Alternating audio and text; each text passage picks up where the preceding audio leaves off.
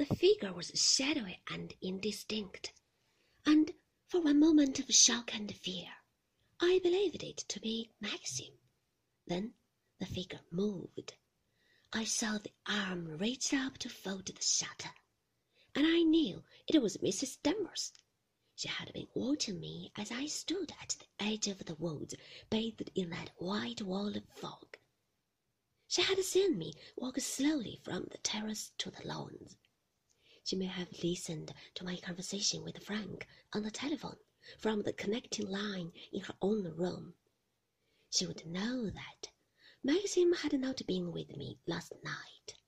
She would have heard my voice, known about my tears.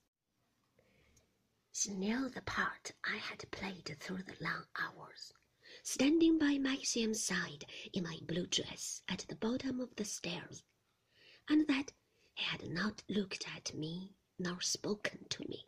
She knew because she had meant it to happen. This was her triumph, hers and Rebecca.